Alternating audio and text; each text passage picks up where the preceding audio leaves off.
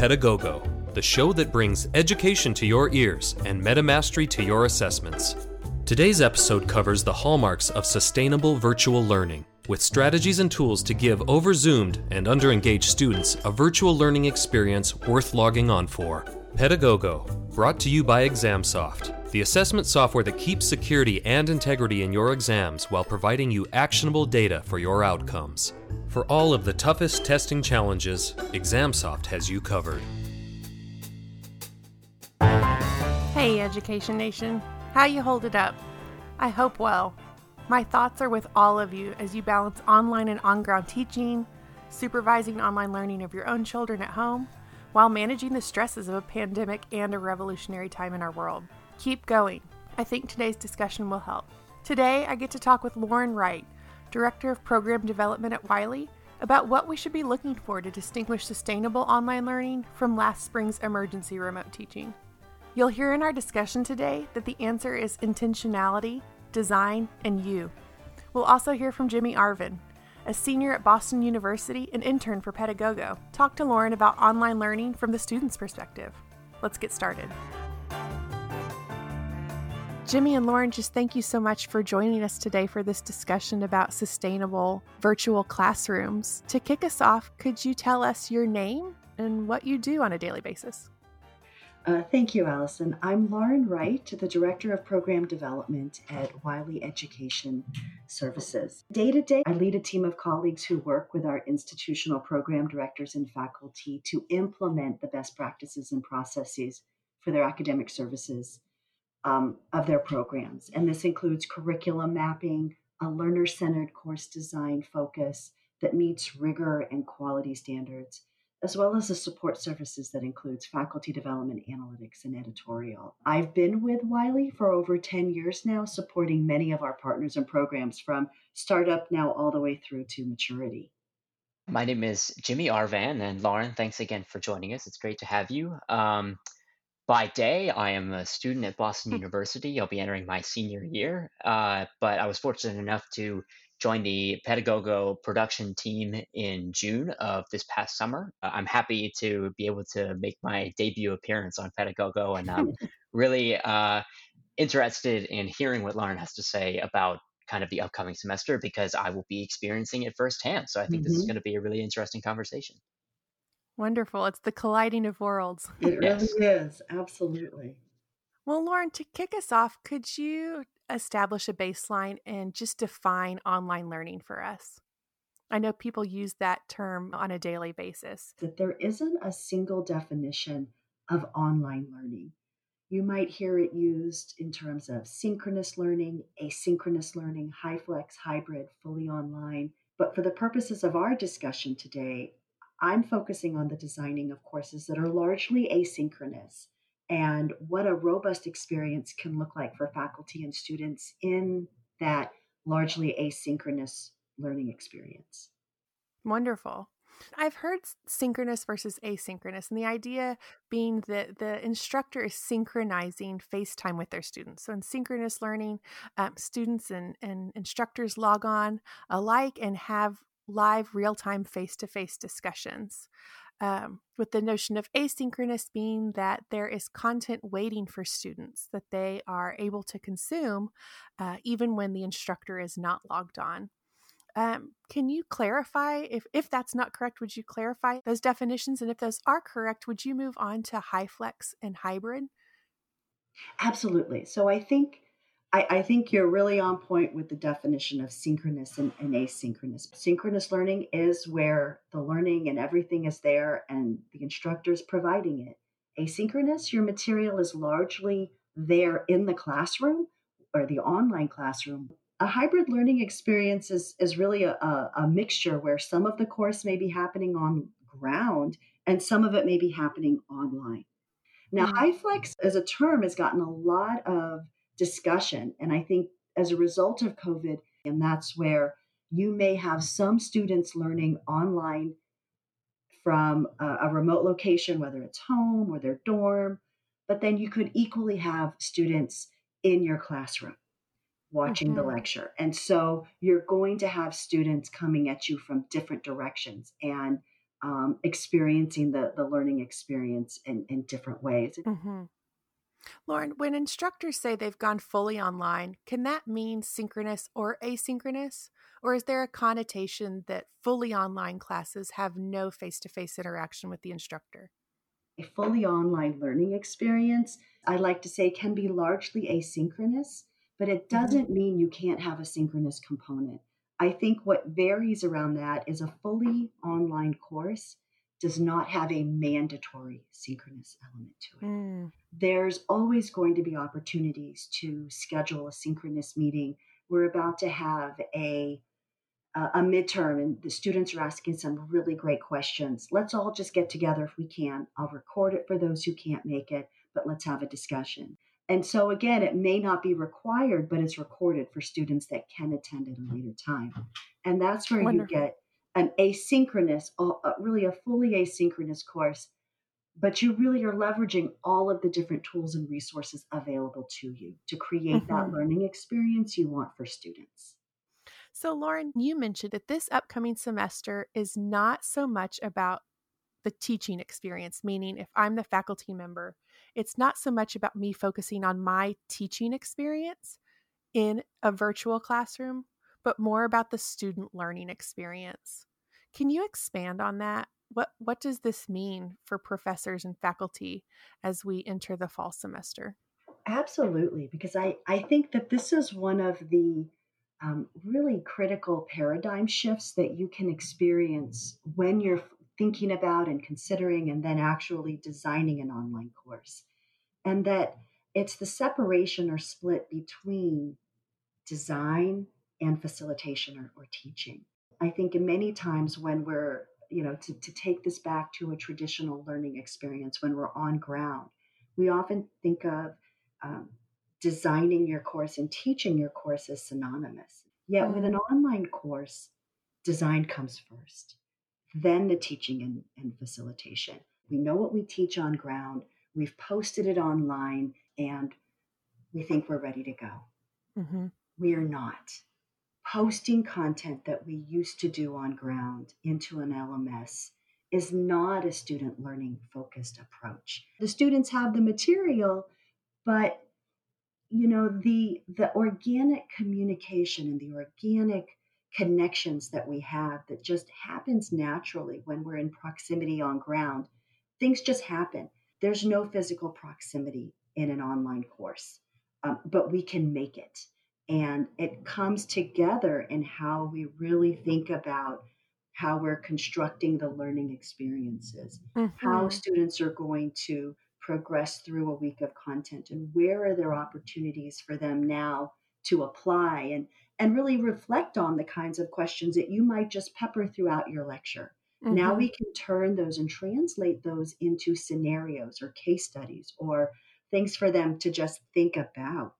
That that's the lens of that learner centered. The focus isn't on how I as the faculty member will teach the course, but rather how will my students be enriched through the learning resources and assignments that I've designed to guide them through with the ultimate goal of meeting the course outcomes. Mm-hmm. We still want students to get to a place at the end of this course that shows that they've met mastery of this material and then can move on. Mm-hmm. And, and I think that's where you start to see that shift now into not so much the teaching experience for faculty, but designing a course for the student's learning experience. Um, when you focus on design, this is where we're architecting the course from the first day to the last day. Uh, we're, we're blueprinting each week. Um, and I don't advise faculty on designing their course as they're teaching it because there's so many small parts that can make the experience overwhelming for the faculty. Um, and it makes them difficult to attend to the students. I think what I hear you saying is if I'm designing an, an asynchronous online class, I'm imagining if my student is at home at 11 o'clock at night and they've just watched this video and worked through these examples, what are their questions going to be? What in their curiosity have I piqued? What resources do I want to provide them that will provide answers to those questions, will satisfy that curiosity, and spur them on to the next objective? I think that's where um, some of our faculty may get stuck like, wait a second. I really know what students need to struggle with and I guide them through the process. Yes, you've got your videos, you've posted it, you've got your examples. But now the way you've created those the discovery for the students to get them thinking about it online we still want to do the same thing and it can be through a number Mm. of ways in which students not only have to perhaps work through those scenarios but how do they communicate and convey that back to you that they've got it. Aha. you're still there whether you're posting videos of uh, uh, video recordings of how everybody's progressing through the week or hey i just saw this relevant research article come out i'm going to share it with you and you know i'm going to start a discussion thread let me know your thoughts not Mhm. everybody will respond but those will and much like what you have on ground you don't hear everybody responding but those that where this resonates you're going to hear from them but the Mhm. students are now seeing you there. They feel you guiding and supporting the hard learning and the hard work that they're doing right now. And and that's where richness to me comes in, into play. And knowing the tools and the resources available to us as we're designing an online course and the online experiences really helps and becomes the, the key to en- ensuring that we don't feel as faculty that we're missing a step Um, hmm but developing and delivering really dynamic, exciting, challenging problem sets, and then asking students to not just show me the work, but tell me about it. You know, record a video and walk me through what you're hmm doing and post it online. Now you're actually seeing the the you see that face, you hear the voice. You can tell if they're getting it or they're pausing. Those are some ways that you really can help continue to develop the skills, that deep learning that we want our students to have, and what we can see when we're with them face to face, and those aha moments. hmm Wonderful. And so it sounds like if we offer this fully virtual classroom experience, it doesn't sound like we've thrown deadlines out the door or rigor out the door. Uh, it just sounds like we're designing it at a new pace. We are, we are, and I think that getting comfortable with that pace is is part of the the strategy, but also the technique in designing an online course. And that's where the quality learning experience comes into play and, and approaching this from a student centered perspective as opposed to, I know what I need to teach, I know what I'm going to assess, we're done. Talk to us a little bit about the central role of assessment in a successful virtual classroom.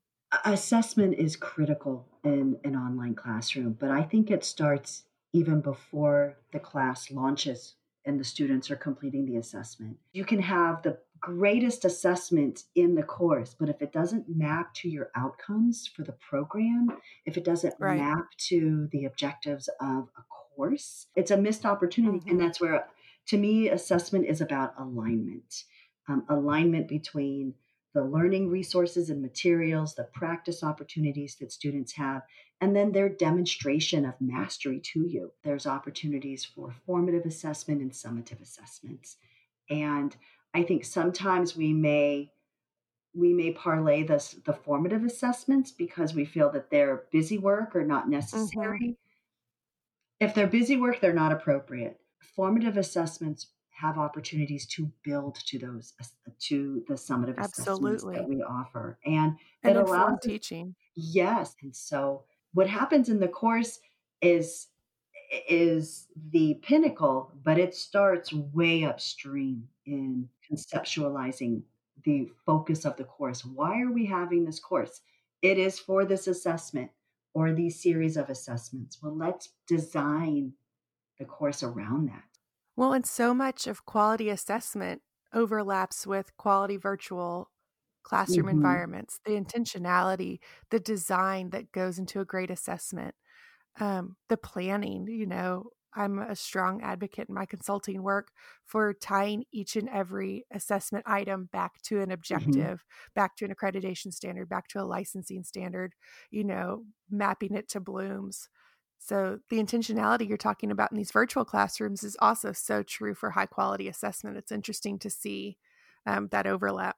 hmm Yes, they're not mutually exclusive. It is a different learning experience, and students learn online differently than they learn on ground, and it requires a different way of design designing that learning experience. But what goes into a great ground course are the same things that go into a great yes. online course. And assessment is in both of them. So, Lauren, shifting gears a little bit, I know from the survey results of students and faculty alike that no one enjoyed emergency remote teaching. So, what specifically makes a quality online experience different from what we did experience in the spring? Oh, that's a great, great question. And I, I think of it as emergency remote or virtual instruction. Um, I, I don't look at what we did in the in the spring as online learning. Online design, online courses, there it's a discipline and an art and a science to having hmm. a really well designed online course that is mapped to your accreditation guidelines, is mapped to your program outcomes, has rigor, has quality. I, I, think some of the elements that come to my mind that make a really strong online learning experience is you know, first and foremost, it's the consideration of course navigation of both the overall course and the module, whether you're calling it a week or a lesson or a, or a module. Mm-hmm. Consistency is super key. Um, if students come in and actually take an entire program online, it becomes even more essential. Nobody wants to hunt and peck for where's the textbook, where's the syllabus. Right. That that becomes that that just becomes cognitive overload, and that's mm-hmm. where you know the materials that students will review and work through to prepare for the assignments such as your text readings and research articles videos and recorded lectures those tie to the outcomes and expectations that faculty have. And allison thinking about the subjects that you're teaching in your course you've identified those those four or five challenge um, pieces of of problems that if they can get if your students can get these four or five they got the rest. Mm-hmm we can build in those experiences for students, whether it's through completing case studies or scenarios or problem sets or large or small group discussions. Even practice quizzes that are low stakes that allow students to test themselves. Do they know it? If they don't, go back and study it some more. Right. Um, one minute papers, projects, and assessments. Those are the facets that you know, can be incorporated into an online course and makes that quality experience. Students want to be challenged in their learning. Um, that, you know, I think that there's, and, and Jimmy, keep me honest here. You're about to experience this as an online, as an online student. I think that's a really good point to make because as you were saying that, I was thinking about some of the experiences that I've had in comparing classes that I go back to and I say, wow, I really enjoyed that class. And then other classes that I think about, I kind of just entered into this survival mode where you enter into this routine mm-hmm. and it's extremely repetitive over the course of a semester. And there's not a lot of dynamic changes that happen. Um, and you kind of just get into this mentality that, okay, I just need to get through this course and I'm going to mm-hmm. do my mm-hmm. assignments and I'm going to take my midterms and quizzes. And that's kind of all that I'm going to get out of it. So I think like you mentioned, the best courses, you know, keep students on their toes. And there's like a healthy amount of variety that mm-hmm. you could still be challenged and you can still interact with your peers and the professor in a way that leads to lasting connections. Every once in a while, we we like a, a rhythm where okay, I know what I need to read, I know where the quizzes are, and I've got my papers. Great.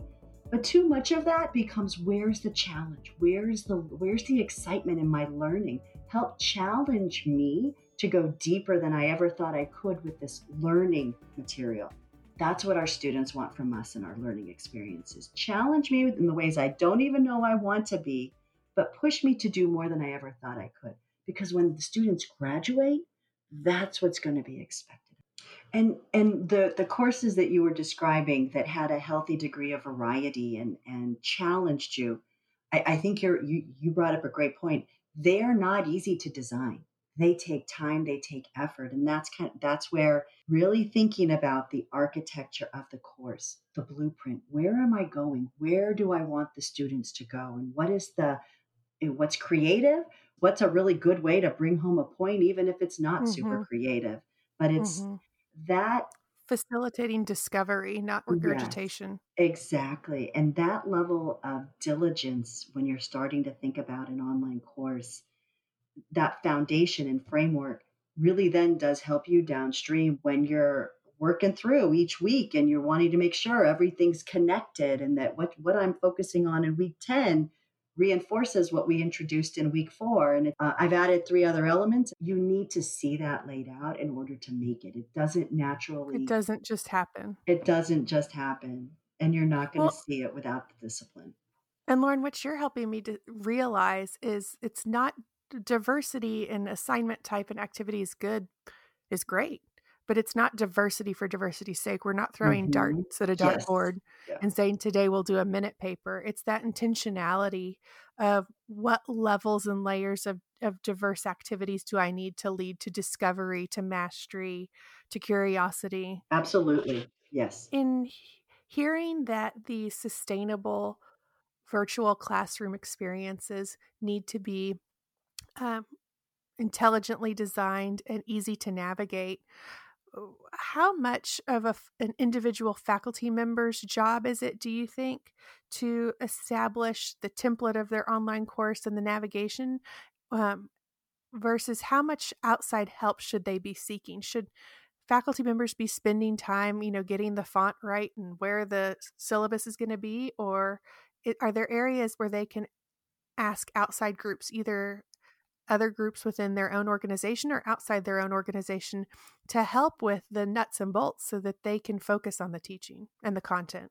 on most campuses, there are resources available to just provide that framework or or orientation to what does it mean and what does it take to design that that online course. It's your instructional design team. They're going to be in your center of teaching and learning or your teaching for excellence. Instructional designers and learning designers have gone to school and have made learning design their you know their core they understand how students connect the dots and how students learn and, and can develop mastery from a number of different educational theories and and uh, methodologies Mm-hmm. You put that on top of a discipline faculty have a, a wonderful resource in in giving them some really strong foundation to just getting the sense of what am i about to do and what do i do um, Lauren, how common is it that programs or faculty or even universities reach out to instructional designers? due to COVID 19, it's really emphasized the different centers for teaching and learning that campuses have and the instructional and learning designers and learning technologists that are a part of those schools uh, and, and a part of those teams. They can take a lot of the framework that faculty may feel like they're they're needing to start with they can take it off their shoulders there are a number of resources and you know there That's are great. a number of really great online design books you know that are designed for faculty to be able to pick up and Lauren, if a faculty member wants to make the leap from emergency teaching, which is I have my content, it's online, you're welcome, to Mhm. the sustainable online learning, what is the size of that commitment? And this very much goes back to what we were just discussing. What training should they seek out? And what training should, could, or should administration provide? My team we ask faculty how how's it going at the end of every development cycle? We ask how much time did you invest in designing your course? And and it, it does vary across scale but i would say on an average repeated back and from faculty that i hear is 50 to 70 hours. And it's over a good 12 to 14 weeks from beginning to end. Hmm and And and is this before their semester starts? It is all before the semester starts we we I mean, my team, we really advocate for not trying to design, build, and teach at the same time. There's hmm so many moving parts. And in online classes, you've, like, I, I, you know, you have students that could be pinging you at any time of the day trying to, uh, you know, ascertain what, what did you mean by this sentence in the assignment? Or what did you mean by this? And on ground, they might hold it to the lecture on Thursday, or they might hold it to the lecture on Tuesday.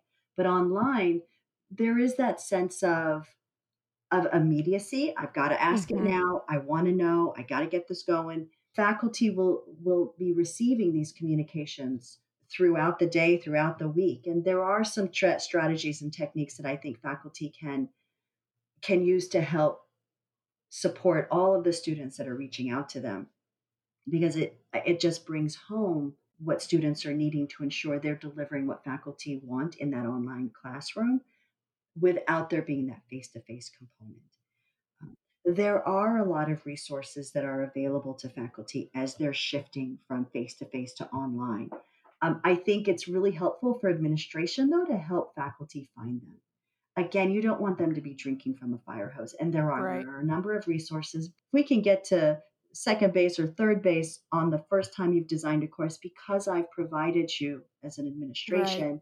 some key materials and resources.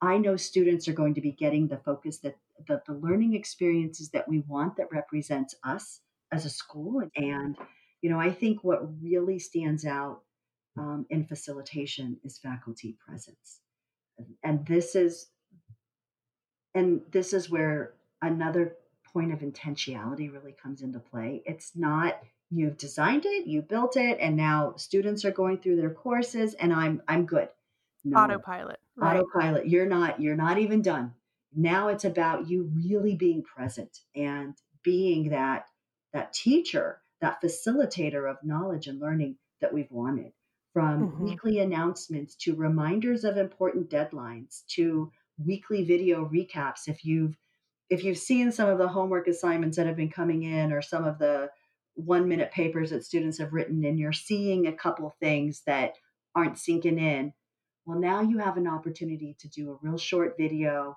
let's come back let's talk about this let me present some some more points i want to clear up any kind of confusion that's the intentionality of of instructor presence and guiding and supporting the learning experiences for students. Right. Well, and gosh, as a student, you just feel so seen and mm-hmm. heard and understood when you have that kind of interaction. Jimmy, I'd love to hear what kind of questions students might have and what insight Lauren would be able to provide. I think the first question that I wanted to lead off with is what can students do on their end to ensure a successful remote school year? How can students adjust their expectations and attitudes towards online learning to ensure that they get the most out of remote classes? Jimmy, I thank you for that question. I, I think that's a very important question. And I think it's also helpful to first begin with speaking to the responsibility that students have for owning their learning experiences and, and I see this as re- regardless of modality, whether it's virtual or in person, learning is largely an independent experience. You're reading, right. you're processing the information and making meaning and, and building knowledge. You're studying. Students are given materials to work through, but the connecting the dots is largely independent. Yet I think on ground, students or, or in that face to face instruction, students, they have faculty and TAs that can provide that support system and that framework that they don't even know it's there, but it's there. Mm-hmm. For the online student, those buffers aren't there. And while learning's still largely independent, you can start to feel alone and isolated in your learning. Um, I would say a skilled online course designer is able to organize that learning, though, in such a way that it promotes and activates deep learning in the way we want students to reach it. And the faculty member is right there asking those trigger questions through other means in, in their course. Uh, you know, to ensure that students have a successful remote school year, I think there's an opportunity for schools to develop the resources that speak to this and guide students in owning their learning experience. To students who are transitioning to that online and are the driver of their learning process, do we ask them to think about their thinking and, and how do you know about this and what do you think about that and i think it goes back into that quality online course it's not recording 90 minute lecture in your online classroom and posting content it's that rich connective tissue that weaves the thread between reading resource materials and, and helping to frame frame knowledge yeah. I think we can help students adjust their expectations by calling out their role in the learning process doesn't mean they're going to get it right, but that's what college is all about. This is where, hey, how are we helping students be better citizens and owning their learning and their knowledge and their decisions? I think something that a lot of students are wondering, regardless of where they are in their journey through college, is should the definition of student success be re examined for the upcoming semester? You're right on target when you said, you know, success is going to be different depending on where you are. Um, and I think that's really true. If you're, you if you're in your first year and you're starting, you know, you're not coming to a physical campus, but you're starting your higher education, college experience, your definition and expectation for success has now completely shifted and is going oh, yeah. to be different and you know that's that's where you know, as schools we need to still shore up those foundations and so if i was a first year student if we have first year programs they need to stay intact. They need to be still be offered.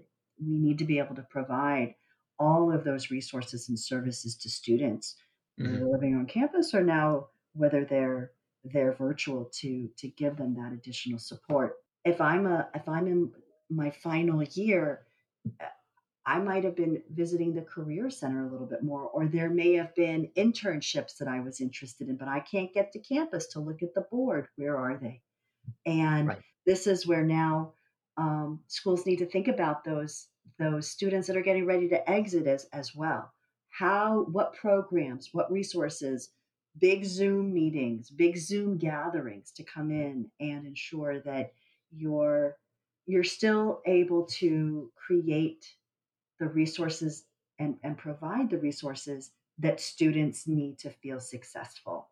Um, you're marching towards earning your degree. How do we help keep you moving forward? Yeah, it's uh, I, I have definitely experienced a number of the things that you mentioned, um, particularly during the job search, which has mm-hmm. obviously changed just as much as uh, the academic side of going to college has. And that could be covered in a whole other podcast itself. a question that would be good to conclude on is, is how can we empower students and make them feel mm-hmm. comfortable to communicate what is working with all the things we've mentioned, what isn't, what isn't, you know, the lessons that they've learned and, and where they might need more support two words come to my mind when you say em- empowering students, and, and that is empowerment and voice. And that's where college, for many of our students, is about finding that voice and learning how to communicate what one needs in terms of learning support, learning, life. And now they're not on campus and may need help. And I think that we can guide as faculty and administration through expectation setting, through modeling the behavior we want students to see in others. And and of course now we're virtual and what does that mean? I think it goes back to that expectation setting, being clear what we expect from students, helping to illustrate what that looks like. If I'm now teaching an online course, that's where the intentionality of, of the faculty member being there, guiding, communicating, giving feedback on work, holding virtual office hours, um, really can still help the students feel like they're a part of the learning experience and that learning isn't happening around them but they're a part of it and it's they're they're being um, guided through so right. that so that they they can find their footing and they can find that foundation I think that's a great uh, summary of kind of a lot of the keys to success for for students for the upcoming semester, and hopefully mm-hmm. Some of this change will result in a lot of positive change in higher education as a whole because even before the pandemic it was a field that was undergoing a lot of change and mm-hmm. i think mm-hmm. that it, this has only accelerated the need to really re-examine the purpose of higher education and the value that it provides to students so it, will be an interesting not only semester but next few uh, next few years so i think so too i agree that's awesome you guys well, with that, I think we've done it. Lauren Wright, thank you so much for your time today. Jimmy Arvin, thank you so much for your time today. You're so welcome. Thank you so much for the invitation. It was just lovely talking with both of you. Today, I learned that going online is so much more than getting my content posted. It's making sure my students can feel me there, even when I'm not, and see me there from time to time even in an asynchronous course. You heard Lauren share that even in asynchronous classes, teachers are monitoring their student progress and dropping in to share a video or hold a review session or give some additional instruction to help students where they are. I know when I was in the classroom, I got a kick of being one step ahead of my students and being ready to help them discover the answers to their questions. Lauren shared with us that the online classroom should feature this kind of anticipatory content as well. When it's 11 o'clock at night on a Tuesday and students have just learned new content, we can be there with an article or post, a video, or a comic to address the lingering questions in our students' minds or to spark curiosity for the next step. I also learned a lot about taking advantage of the resources already available on campus. Had you ever considered recruiting an instructional designer to help you out? I know I never had. And after talking to Lauren, I can't believe I ever posted content without their input.